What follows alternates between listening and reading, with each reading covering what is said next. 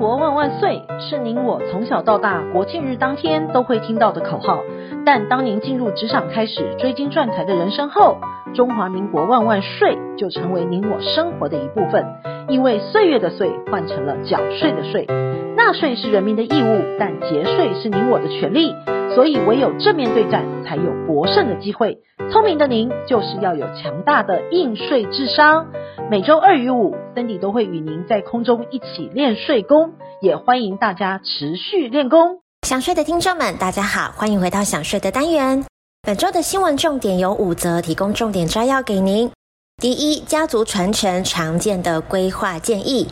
第二，CRS 申报账户余额合计两兆九百六十三亿。金额大涨七十一趴。第三，双北等五县市明年房屋税基调降无望。第四，误会大了，长子没有多分遗产的权利。第五，税务小常识，个人买入预售屋持有期间该如何计算呢？第一，家族传承常见的规划建议，根据经济部中小企业处的统计。台湾中小企业现有家数约一百二十六万家，占全体企业家数九十七趴。换句话来说，中小企业创造了台湾的经济奇迹。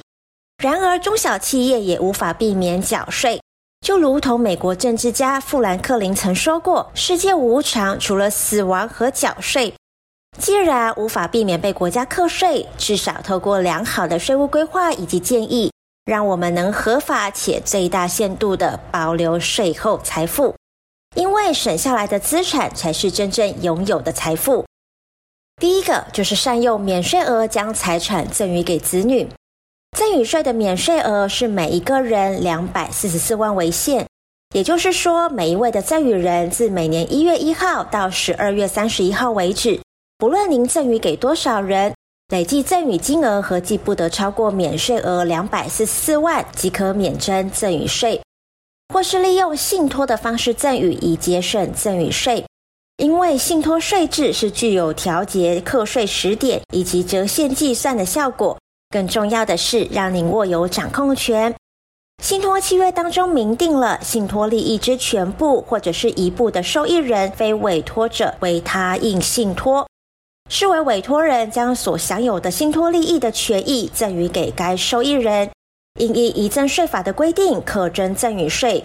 并已订定变更信托契约日为赠与行为发生日。信托利益财产的价值计算，依照遗赠税法第十条第二项的规定办理。第二种呢，就是利用不同资产的特性，省下大把的银子。依据遗赠税法第十条的规定，遗赠税的财产价值计算呢，是以被继承人死亡时，或者是赠与人赠与时的实价为准，而不同的种类财产将会有不同实价认定的原则。赠与财产的标的如果是上市贵公司股票，则以赠与日该股票收盘价为赠与价值，与市价较为接近。但若是不动产、土地，则是以土地公告现值或者是平地标准价值。如果是房屋，则是以房屋评定价值为价格标准来计算赠与价值，这样子就会与市价有所差异，您就可以省下大把的银子了。第三是善用保险给付免课征遗产税，依据保险法第一百一十二条以及遗赠税法第十六条的规定，约定以被保险人死亡为条件，给付给指定的受益人的保险给付是不计入遗产总额。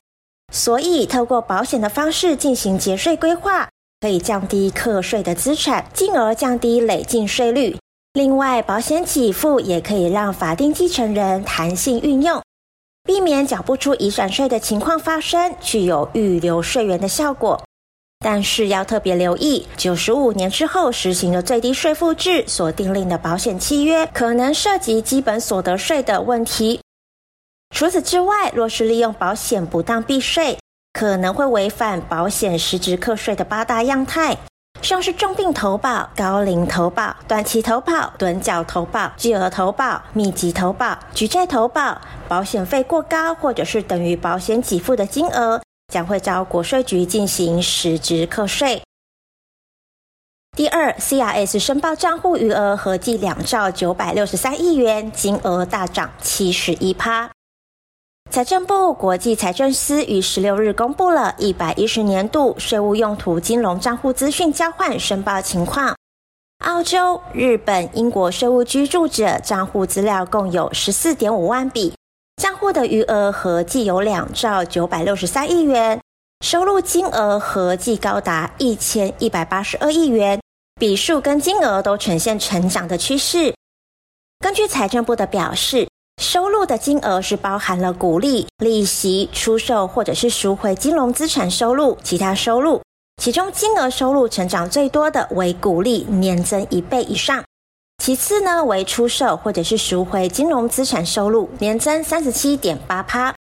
若与一百零九年申报资料相比，可以发现属澳洲、日本或者是英国税务居住者持有或者是控制的账户笔数。成长十一点二十六趴，账户余额成长十五点九七趴，收入金额成长了七十一点三趴，均较上年度申报数增加。今年的申报呢，则是以日本居冠了，申报十点四万笔，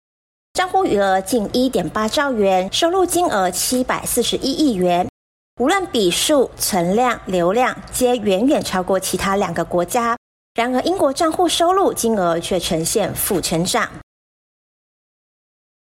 第三，双北等五县市明年房屋税基调降无望。台北市、新北市等五县市明年适逢房屋税基评定年度，依房屋税条例的规定，地方政府应组不动产评价委员会，每三年召开一次，根据房屋标准单价、折旧率、地段率等指标，重新评定房屋现值。房屋税的计算方式为税基乘以税率。而明年是否重新评定房屋税基年度的有五县市，包含台北市、新北市、苗栗县、台中市以及高雄市。而房屋税的税基是因地制宜的，属于地方自治，因此各县市的成长不一定一样。怎么评定比较合理，基本上还是尊重地方的。但不动产评价委员会会依据内政部营建工程的营建指数。当地工程建造情况以及整体市场概况来作为房屋税基评定及调整的依据，因此就财政部初步了解是没有调降的空间。第四，误会大了，长子没有多分遗产的权利。不少人的休闲娱乐是看电视，近期韩剧《非常律师禹英禑》除了让大家了解自闭症，也点出日常生活当中常碰到的法律问题。剧中的第四集，三兄弟为了争夺百亿韩元的遗产，搬出了长子可以多分遗产的法律条款。这也是一般人常有的误会。在传统观念之上，早期会有人说长子或者是长孙可以多分一份，而出嫁的女儿不能分。但是根据民法的规定，子女间都可以均分的。而夫妻同居共有财是一般常见的观念，在法律上，夫妻婚后若没有特别约定分别财产制。就是适用所谓的法定财产制，也就是夫妻婚后的财产原则上是共有的。当法定财产制消灭时，夫妻财产较少的一方可以向对方要求财产。请注意哦，是婚后财产较少的一方才可以向对方主张夫妻剩余财产分配，因此没有配偶可以分一半的谬论。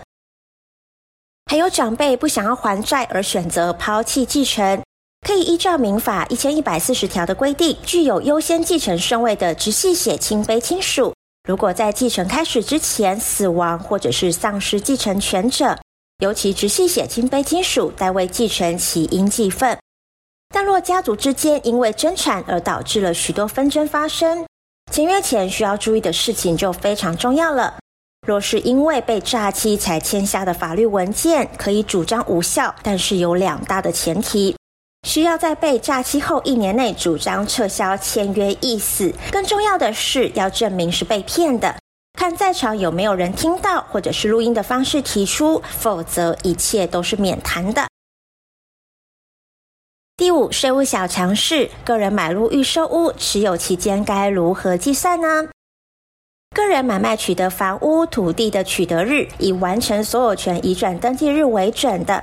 纵使预售屋是在一百零四年十二月三十一号以前将建设公司购买，若取得全屋之房地所有权的登记日是在一百零五年之后，该房地出售就适用房地合一税的新制。应以完成所有权移转登记日起算持有的期间。该持有期间呢是不包含预售屋阶段的，不可以将预售屋及成屋持有期间合并计算。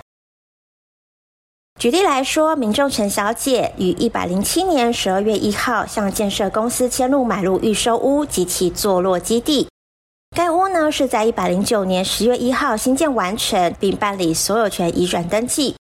陈小姐呢在一百一十年八月一号出售该房地。在计算应缴纳房地合一税时，其持有期间呢为一年十个月，也就是一百零九年十月一号到一百一十一年的八月一号。依照房地合一税二点零的规定，持有期间在两年之内课四十五趴的税率。经营之神王永庆曾经说过：“您赚的一块钱不是您的钱，存下来的钱才是您的钱。因此，学会节税可以为自己的财富进行另类布局。想要知道更多节税妙方吗？听享税 Podcast 并追踪卓越的粉丝专业，让您在潜移默化之间学习税务的知识。如果你有省税妙招或是法律上的问题，都欢迎来信或是留言告诉我们，让我们为您指点迷津。本周的重要税务新闻，谢谢您的收听，我们下周空中见。